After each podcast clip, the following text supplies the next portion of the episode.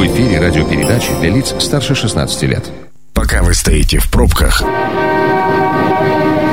мы начинаем движение.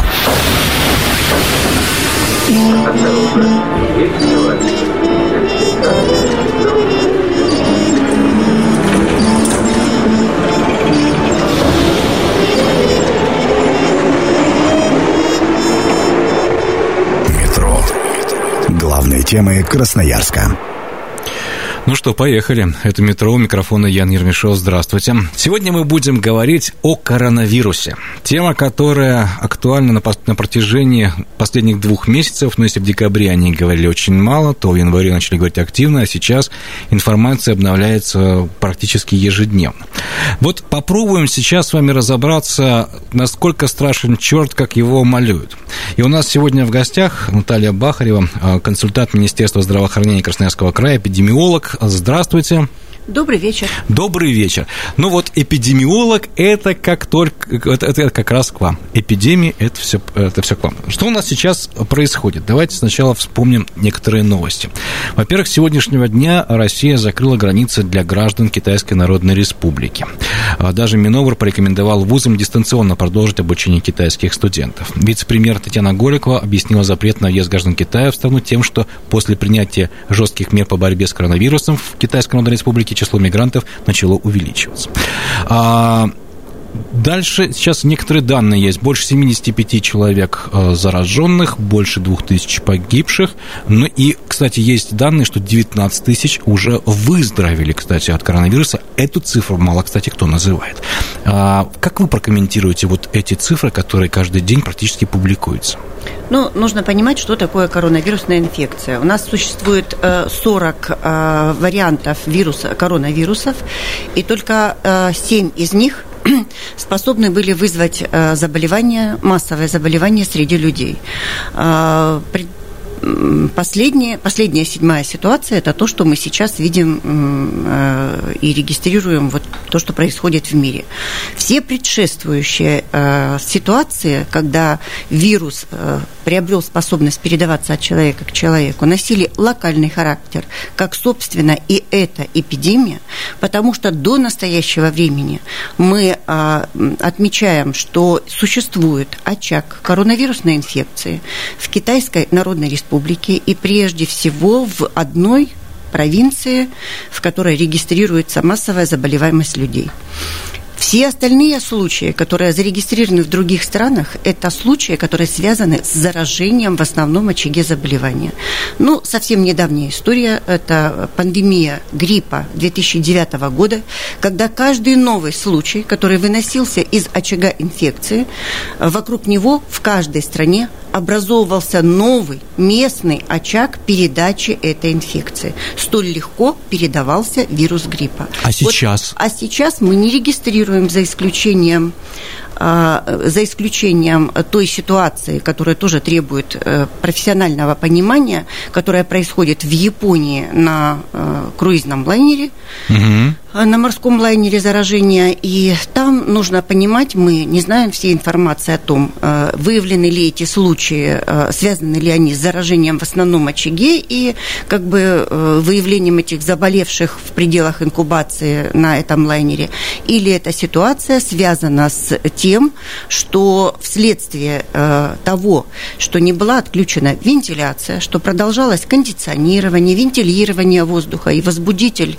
э, летал туда-сюда. Летал туда-сюда по кораблю, и произошло заражение э, других людей. На этом лайнере комментариев мы не знаем, мы только слышим статистику о количестве выявленных э, людей, у которых положительные результаты лабораторного исследования. Я правильно понимаю вас, что сейчас существуют отдельно взятые цифры, да, вот я сейчас говорил, там 75 тысяч заболевших, 2 тысячи погибших, а что а, цифры сами по себе, а вот какая ситуация происходит внутри, а, в принципе, это очень Мы трудно видим проанализировать. только статистику. Нужно угу. понимать ее и оценивать, и анализировать профессионально. Как? Давайте говорить о том, что тогда, когда китайский врач первым заявил о заболевании, начинается, то есть разрабатывается диагностическая тест-система. Количество лабораторных исследований чрезвычайно ограничено. И поэтому мы регистрируем, ну, так, чуть нарастание некоторое этих заболеваний и информирование ВОЗ и так далее. Затем появляется возможность широкого применения лабораторного метода исследования в Китае. Э, это тысячи исследований. И Э, резкий рост заболеваемости. Далее китайские власти принимают э, беспрецедентные меры, когда вся страна отпускается на каникулы, не работает, переходит на дистанционные формы там, образования и так далее, и так далее. И каждый этот период сопровождается не истинным ростом заболеваемости, а в том числе отражает меры, которые принимаются для того, чтобы локализовать эту вспышку. Поэтому нужно оценивать динамику заболеваемости, исходя из того, что происходило в стране. И будем говорить, что те меры, и мы все с вами прекрасно знаем, что тогда, когда распускают школу, детское образовательное учреждение, даже ну, это по понятно, гриппу, да. Не, да, когда, да, когда происходит какая-то, какая-то разобщение людей, в этом случае все... Же да, начинает все локализоваться да, этой в, ситуации. В этом отношении Поэтому все совершенно понятно. Да. Мы еще услышим оценку ситуации, которая происходит в Китае. Поэтому не нужно столь так пугаться того, что там происходит. Ну вот смотрите, а, мы еще с вами тоже э, поговорим о том, как передается коронавирус, но мы отправились на улицы, и спросили у людей, ведь тема-то уже давным-давно уже такая актуальная, люди много об этом слышали, им простой вопрос задали. Как передается коронавирус? Давайте послушаем ответы. Станция народная. Что говорят красноярцы?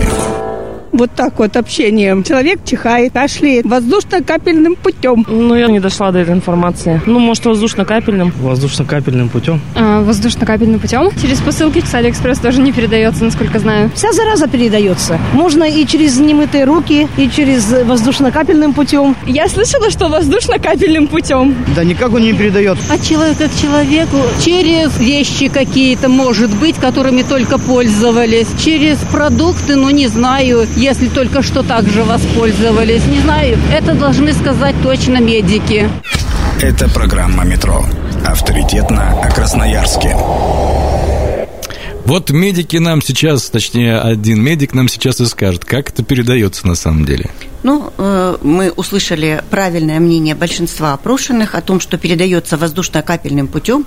Кроме того, а, он, э, хотя и непродолжительно, но сохраняется на, э, на руках, и поэтому немытые руки могут быть предметом попадания на слизистые глаз, на слизистую носа, и тоже быть поводом для передачи этой инфекции. То есть это вот такие основные пути передачи коронавирусной инфекции, так же, как и гриппа. Через посылки, через вещи, через... Люди же все равно так или иначе из Китая чего-то заказывают, хотя вот сейчас э, информация, я а, недавно разговаривал с экспертами, они говорят, что все-таки приостановились поставки, сейчас это в основном связано с логистикой внутри Китая, как раз вот с той самой провинции, что не перемещаются товары, но тем не менее, так или иначе, э, многие мои знакомые сказали, ну как-то я подожду сейчас. Через вещи передается или нет? Э, такого факта не установлено, и э, жизнь коронавирусов не столь продолжительна, то есть максимально при самых благоприятных условиях э, он сохраняется во внешней среде 5 суток. Но нужно понимать, что все сегодняшняя любая информация о устойчивости этих вирусов во внешней среде, она основана на исследованиях прежних вирусов. Для того, чтобы сказать о том конкретно, что новый обладает такой же, нужно вырастить этот вирус, провести тестирование исследования на чувствительность к дезинфектантам, на чувствительность. Сегодня мы говорим об эмпирически, распространяя ранее проведенные исследования на других возбудителях той же атипичной пневмонии, того же ближневосточного респираторного синдрома, которые вызывали э, массовое заболевание людей, и э, проводим мероприятия дезинфекционные, разобщение и все остальное, основываясь на прежних наших знаниях.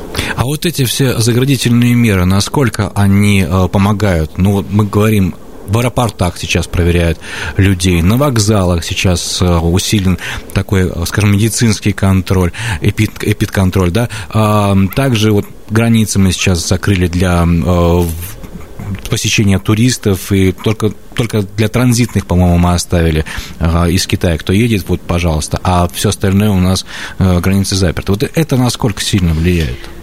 Все это проводится в рамках международных медико-санитарных правил, которые приняты большинством стран и проводятся независимо от эпидситуации. А в такой ситуации а, сообщество принимает, а, то есть в, это, в этих правилах есть раздел, который планово проводится, когда обычная ситуация, досмотр судов, всех транспортных средств и так далее. И есть э, алгоритмы, которые применяются в таких ситуациях. Вот то, что сейчас проводится, оно проводится во всех странах, не только в нашей Российской Федерации, но понимая, что мы сопредельное с Китаем государство, имеющее такую протяженную границу с этой страной, должны принимать и соответствующие меры для того, чтобы минимизировать. Мы не исключаем возможности завоза, но минимизировать количество завозных случаев и возможность распространения у нас в стране данного заболевания. Потому что мероприятия, которые потребуется проводить по факту завоза заболевания, они очень экономически затратными. Но ну, Поэтому вчера всегда, Голикова да, предупредить, сказала, предупредить да, это гораздо э, дешевле, дешевле чем... Нежели, нежели чем лечить и ликвидировать То ситуацию. есть я могу единственное, э, я почему задаю этот вопрос, что это не, пани... это не паника, это просто это стандартная, стандартная вещь, которая возникла бы в любом случае, и даже, просто понимаете, сейчас скорость распространения информации через интернет и через все остальные э, коммуникаторы, она настолько, э, настолько ускорилась, да, вот, э, вот эта передача информации, что мы теперь слышим, ну, вот через несколько секунд, что происходит. Если вспомнить тоже 2002 год, если я не ошибаюсь, там тоже была вспышка коронавируса, тогда ну, как-то было все тихо, спокойно ну, и мирно. Да, то есть было 8 тысяч случаев, ну, потому что так массово не проводились и лабораторные исследования, ну, собственно, и распространения не, м, такого широкого не было, потому что, ну, сезон был другое время, когда регистрировали. В нашу страну тоже был тогда завезен один случай, он благополучно А сейчас в нашей стране есть или нет? Но те два случая лабораторного подтверждения, э, которые мы зафиксировали в Тюмени и в Чите, которые пролечены, благополучно завершились. Но это не граждане России, да? Насколько это я... не граждане России, это студенты, которые, видимо, возвращались с зимних каникул. Ну, я могу сказать, что и у нас в городе учатся студенты. Более того, наши студенты ездят в гости к своим китайским друзьям ну, и, и тоже возвращались сюда в этот период. Поэтому э, в СФУ проводились э, мероприятия по медицинскому наблюдению тех, кто вернулся в этот период. Все они э, закончились, завершились, и больных среди них не выявлено. Это программа «Метро». Авторитетно о Красноярске. У нас сегодня в гостях Наталья Бахарева, консультант Министерства здравоохранения Красноярского края, эпидемиолог. Но ну, э, мы остановились э, на том, что в России два случая были выявлены, и эти два человека вылечены, и э, сейчас они абсолютно здоровы. Но вот вы знаете, в Тюмени сейчас тоже 144 человека находятся под наблюдением. Это по последним данным, когда прилетел самолет из Китая. А, вот такие, скажем так, закрыли на коронавирус, как, это писали в некоторых СМИ. Э, насколько это вот э, помогает и как, зачем это делается?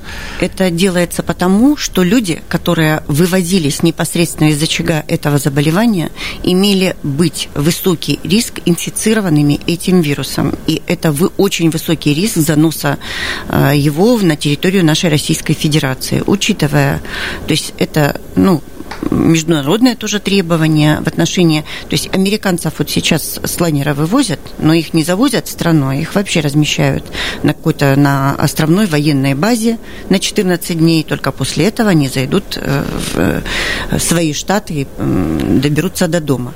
Такая же точная ситуация и с нашими россиянами. Мы такие же точно меры проводим. На срок инкубационного периода люди, которые были вывезены из очага, были помещены под медицинское наблюдение круглосуточно круглосуточная. В этих э, учреждениях они разворачиваются в приспособленных, то есть это санатории, гостиницы могут использоваться там, э, американцы используют другие учреждения и так далее. И на срок инкубационного периода при чуме 5 дней, при э, этой инфекции 14 дней. То есть две недели, да? Две недели, постоянное круглосуточное медицинское наблюдение, персонал этого учреждения, медики, там пищеблок, э, обслуживающий персонал, вместе с теми, кто в него помещается, находятся весь этот период, также не выходя домой, не покидая своих рабочих мест. По завершению этого наблюдения принимается решение, проводится не только осмотр, но и лабораторное обследование. Принимается решение о том, что больных среди тех, кто подвергся наблюдению и изоляции, не выявлено, и подписывается акт о том, что эти люди могут покинуть это учреждение, они получают в соответствии с трудовым законодательством больничные листы на период их пребывания, если они не могли, то есть работают, и в это ну, время понятно, должны да, быть, что да, никто да, не что они не здесь ходил, находились да. и так далее. То есть все, что положено по законодательству, оформляется и... Просто так. вот опять-таки, когда говорят вот о, о том, что где-то проходят какие-то вот, вот такие исследования, да, людей просто-напросто помещают в санаторий, а у нас в России 144 заболевших, я такое тоже Это не читал, это заболевшие. не заболевшие, да? Ну и вот последние дни нужно с пониманием относиться к тому, что вот такие меры, они требуют безукоснительного исполнения. Санкт-Петербург, где в судебном порядке людей, которые досрочно покинули в период наблюдения учреждения, были возвращ... возвращаются для того, чтобы его завершить. А, то есть это тогда, когда одномоментно вывезли из очага, вот помещается в такое учреждение. Если это единичные случаи поступления, ну, прибытия людей, которые связывают, говорят о том, что я был в семье, где там зарегистрирован леталь, mm-hmm. летальный исход от, от якобы этого заболевания, мы не можем его подтвердить, но тем не менее органы Роспотребнадзора выносят постановление о том, что этот человек нуж, должен пройти наблюдение, и их помещают. Но не нужно же там целый санаторий на 140 мест для э, их помещают, поместили в инфекционный стационар и э, на те 14 дней, которые необходимы для проведения наблюдения и исключения э, инфицирования этим вирусом. Ну, вот, вот, а, как а бы... красноярские врачи готовы к, в случае чего? Ну, я хочу сказать, что э, у нас много э, того, что нам оставила в наследие универсиада, в том числе и готовность к таким ситуациям. То есть мы готовились к любым возможным ситуациям. У нас были и транспортировочные э, боксы биологической защиты для транспортировки из аэропорта при, привезены, для транспортировки скорой помощи. Кроме того, у нас весь персонал больницы скорой медицинской помощи э, перед проведением универсиады прошел специализированную подготовку для больных с особо опасными инфекциями. И, ну, соответственно, были подготовлены и боксы для изоляции, и спецодежда, средства защиты индивидуальные и так далее. Поэтому, ну вот, когда начиналась эта ситуация, многие телеканалы показывали уровень подготовки в БСМП. Сейчас кто находится в зоне риска? Ну, учитывая то, что китайские границы закрыты в зоне риска находятся те, кто работает в пунктах пропуска через государственную границу, медицинские работники, которые... То есть у нас поступает регулярная информация о лицах, которые просто прибыли, то есть не были там в контакте. Вот я имею в виду в Красноярске. В вот... Красноярске у нас медицинские работники посещают, то есть у нас под медицинским наблюдением весь этот период находится какое-то количество людей, которые прибыли из Китая. Это и наши граждане, и японские граждане, и а, китайцы, которые прибыли сюда на территорию территорию. И мы проводим медицинское наблюдение ежедневное, осмотр, забор материала для лабораторного исследования. То есть, в принципе, то, что происходит в Тюмени, то происходит, то происходит, то происходит да. и здесь. То да? есть в Тюмени это люди, которые прибыли из очага, а если люди просто прибыли из страны, и у них нет в анамнезе контакта с больными и так далее, то Но они, все равно они наблюдаются ними... по месту За ними все равно да. наблюдение э, есть. Есть какие-то методы защиты от этого вируса? Но э, прежде всего это, как мы, то есть тогда, когда люди работают, ну, медицинские работники, мы очень хорошо видим уровень э, защитной одежды, в которых работают медработники. Тем не менее, я хочу сказать, что в числе заболевших самый высокий процент – это медицинские работники. В отдельных ну, госпиталях до 40%, то есть вот в ту статистику 70 это мы говорим тысяч про это медики. Да. Это мы говорим про Китай. Про да. Китай, но в тех странах, которые, в которые вынесено это, э, то есть этот возбудитель, случаев заболевания среди медицинских работников, к счастью, не зарегистрировано. Ну вот смотрите, давайте его попробуем сравнить с тем же самым там птичьим гриппом, свиным гриппом. Во-первых, насколько все-таки опаснее вот этот вот современный коронавирус? И, скажем так, так, вот сейчас территория распространения его, она так же велика там? Или... Вы знаете, когда э, вот мы, э, ну, совсем близкая история, это э, ситуация со свиным гриппом, и мы постоянно получали из Всемирной организации здравоохранения информации о том, что в группу риска следует включить там старшее поколение, людей, страдающих там определенными нозологическими формами хронических заболеваний, беременных и так далее. Сегодня не настолько еще изучен этот вирус, но однозначно все говорят о том, что в группе риска это люди старшего возраста, потому что основная летальность зарегистрирована именно среди этого контингента. Ну и есть те медики, которые работают непосредственно в госпиталях, тоже в тех э, жертвах, нет, которые... Я понимаю, да. Ну, угу. ну, в принципе, когда мы с вами обсуждаем тот же самый обычный грипп, сезонный грипп, мы все время то же самое говорим, что в группе риска это люди, у которых ослаблен иммунитет, это люди, у которых есть хронические заболевания, uh-huh. это люди, у которых пожилого возраста, потому что понятно, что чем старше мы становимся, тем иммунитет у нас становится, иммунитета становится все меньше и меньше. В принципе, пока вот каких-то таких особых Кроме возраста, то есть есть, вот с точки зрения профессиональной эпидемиологии, есть возрастные, профессиональные группы риска, угу. группы риска там по определенным заболеваниям и так далее. Сегодня, кроме возрастной группы риска, старшее поколение, другого нет. И хотелось бы обратить внимание еще о том, что сегодня, тогда, когда такое количество выздоровевших, э, в Китае широко, то есть о том, что специфически есть информация, насколько она достоверна, подтвержденная, клинически э, отработана, о том, что появились река, лекарства и так далее. Вот главным сегодня средством, которое способно спасти тяжело больных, это плазма выздоровевших людей.